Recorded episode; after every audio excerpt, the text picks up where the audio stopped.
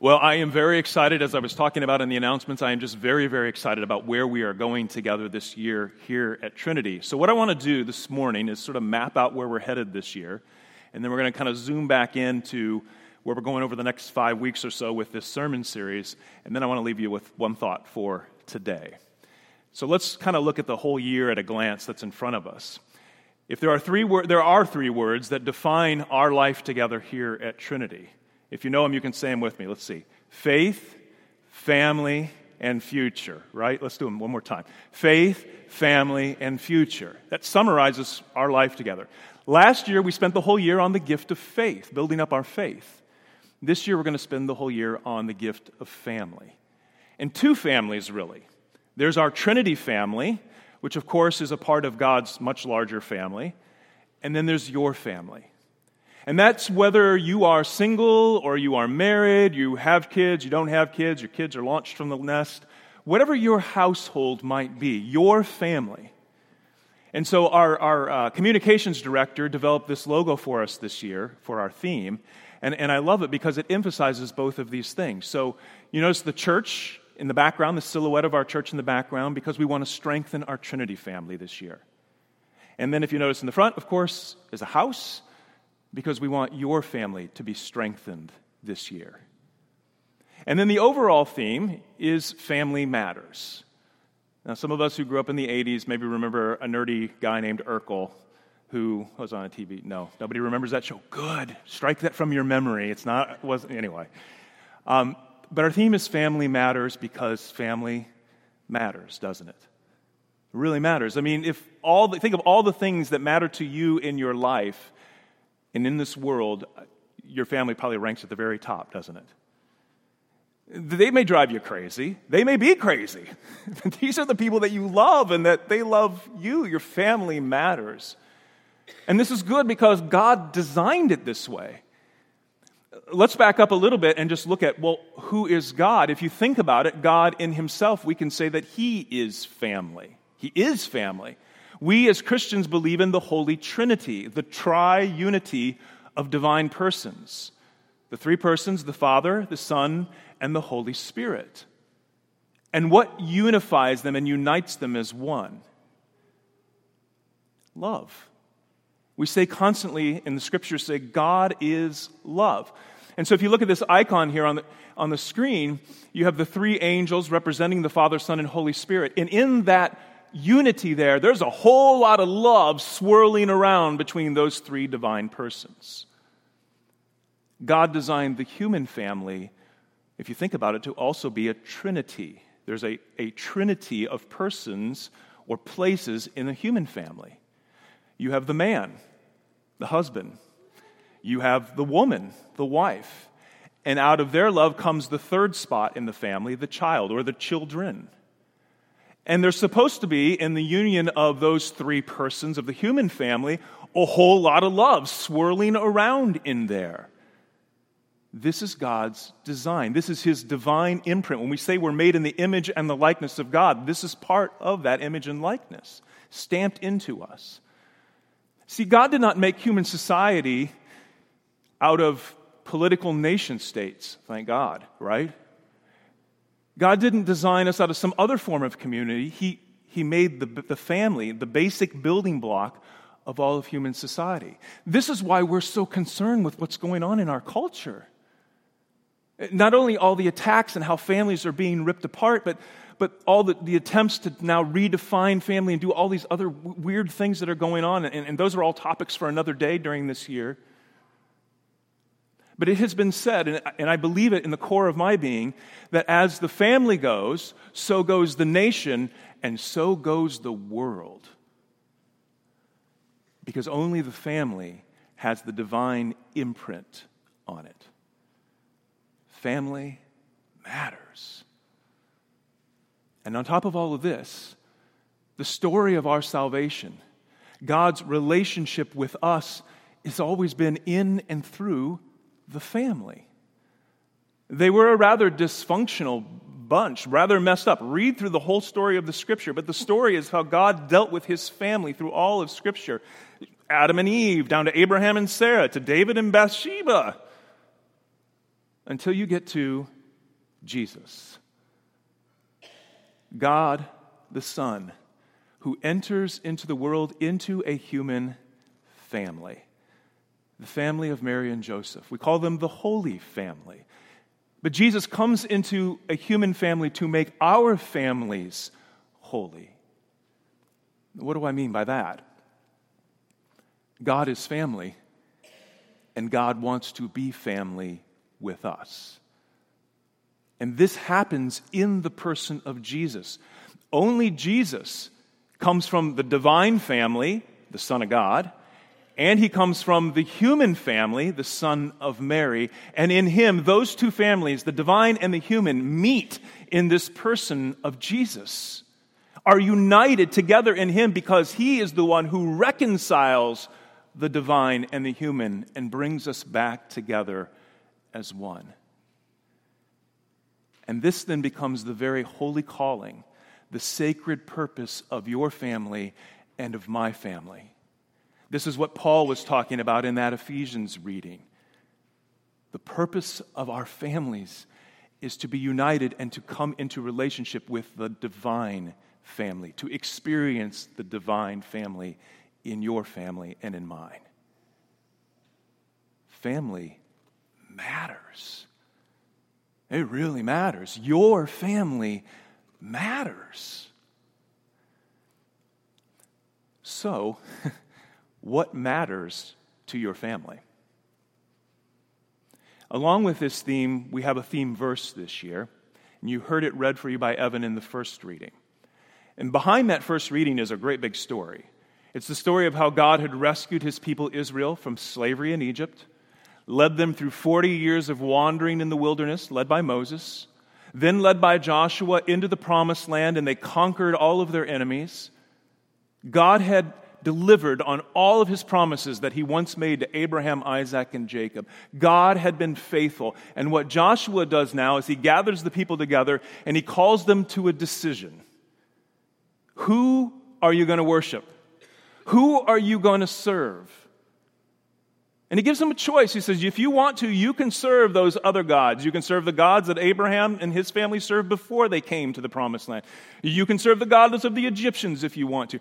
You can serve the gods of these people that are all around you. Which is hilarious, by the way, because the Lord God had just defeated all of those gods. And Joshua was saying, but hey, if you want to follow the loser gods, go ahead. That's your choice. As for me and my family, we will serve the Lord. And that's our theme this year. Peter in the gospel reading kind of says similar thing in, in a very different way, though. Lord, to whom shall we go? You have the words of eternal life. We've come to believe, we're convinced that you're the Holy One of God. In other words, what else is there? What else is there for our family except Jesus? Well, there's a lot of stuff. There's a lot of things that distract our families. There's a lot of things that attract our families, and we put our energy into it. Let me ask you again what matters to your family? What really matters to your family? What are you and yours pursuing? Where do you spend your time? Where do you spend your energy, your money? If you're like me and you're raising kids, what are the activities that you have them involved in and, and, and what for? What's the purpose of them? What's the stuff that keeps you up late at night worrying? What's the stuff that you're working so hard for during the day?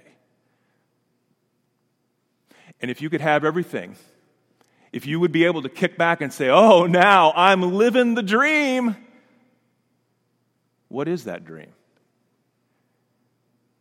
It, all, it might all be good stuff, but is it the Lord? Is it the Lord? I don't know. We all know that's the right answer, right? but is it the honest answer? Is it the Lord? What is your family after? What really matters to your family? Joshua said, As for me and my house, we will serve the Lord, me and my family. Peter says, Lord, to whom shall we go? What else is there? This is what the saints have always known. They've known, they've trusted, and here's what God has done for us. This is everything that Jesus gives to us. We know how much He loves us. The Lord, the Lord is first. It's first commandment, folks. The Lord is first. Will we follow Him? You know, Jesus and the Lord loves us so much do you realize He doesn't even force you to love Him back? Part of His love is that He even gives you a choice. He doesn't force you to love Him back, because, of course, that wouldn't be love. But He lets us decide. So, do you? Does your family? Does our Trinity family? Do we really love Jesus? Not just say we love Jesus, not just sing like we love Jesus, not just feel like we love Jesus. Do we act like we love Jesus? Do we really love Jesus? Hmm. Because you see, that's a whole different dream. That's the dream of heaven. And it comes with an entirely different set of priorities and a whole different focus in your life. But as Pastor Davis talked with us last week, that dream of heaven isn't just something, well, you know, we're waiting for that when we die. No, the dream of heaven actually is meant to be lived right now, to live a life with Jesus right now. Okay, so now let me zoom into where we're going for the next five weeks. Because today, as we launch this year of family, we're also launching this sermon series called Living the Dream. The word dream is an acronym, and each week we're going to unpack one of the letters of this acronym.